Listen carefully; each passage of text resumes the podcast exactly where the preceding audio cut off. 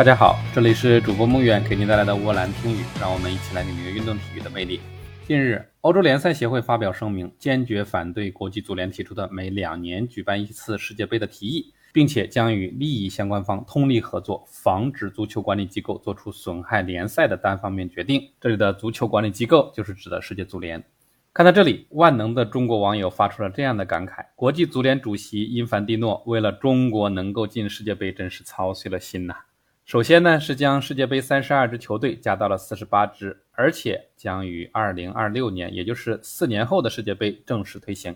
这样呢，算到亚洲头上，会有八支左右的球队可以进军世界杯了。而大家都知道，中国国足呢，在亚洲常年徘徊于第八名左右，是不是希望会大大的有啊？你以为这样就完了？不，我们可爱的因凡蒂诺可能觉得这样还不够保险，又提出了更加万无一失的措施。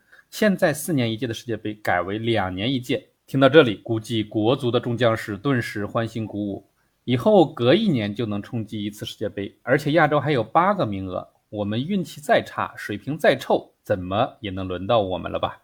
当然，上面这些呢，大多为调侃之意。国际足联修改游戏规则，肯定不可能是为了中国队。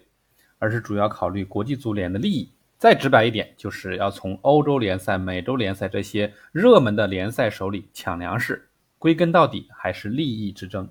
下面我们就来简单分析一下，如果两年一次的世界杯可能带来的利与弊。先来说说有利的方面，首当其冲的是世界杯比赛多了一倍，国际足联会赚更多的钱。有钱呢就好办事，国际足联就可以更有力度的推动和促进足球落后国家的项目发展。比如非洲和亚洲。其二，给很多足球水平中等偏下的国家提供了更多进入世界杯的机会。毕竟从概率论上来说，谁家过年不吃顿饺子呢？多试几次总有机会的。比如说中国国足。此外呢，对于众多足球迷来说，可以看到更多的世界杯比赛，也肯定是一件幸福的事。其三，各国球星呢将会有更多的机会参与到世界杯这样的舞台，减少因为伤病而导致的终身遗憾。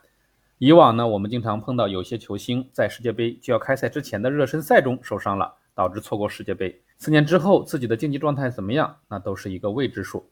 除了好的方面，当然也有弊端。首先，四年一届的世界杯，各国球员都很珍惜，所以比赛呢精彩绝伦，大家都拼了劲儿的打。但如果是两年一届，估计一些足球强国的球员就会存在疲劳感，这样呢很有可能会带来世界杯精彩程度的下降。其次，对于各国联赛也会带来比较深远的影响。球员参加国家队赛事过于密集，联赛俱乐部老板们肯定是有意见的。而联赛呢，是球员生存发展的基石。各国的联赛或者是这些洲际的联赛不能够更好的发展，那么对于国际足球的发展肯定也不是一件好事情。对于两年一届的世界杯修改规则，你有什么看法呢？欢迎留言讨论。